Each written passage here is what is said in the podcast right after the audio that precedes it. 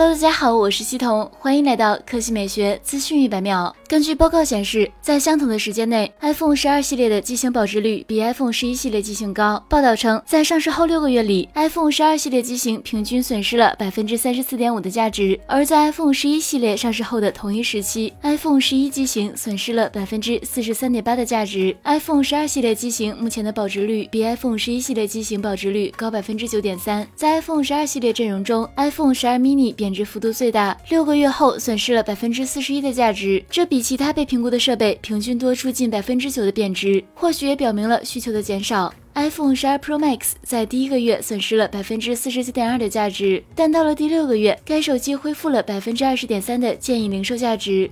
接下来来看三星。据最新消息，三星新品发布会的时间在其俄罗斯官网曝光，将于北京时间八月十一日二十二点召开。本次发布会的口号为“未来将以一个新的形式展开”，其海报图案也暗示了 Galaxy Fold 三和 Flip 三两款折叠手机。根据此前消息，三星 Galaxy S 二十一 FE、Galaxy Watch 四、Galaxy Watch Active 四智能手表以及 Galaxy Buds 二真无线耳机也将同时发布。好了，以上就是本期科技美学资讯百秒的全部内容，我们明天再见。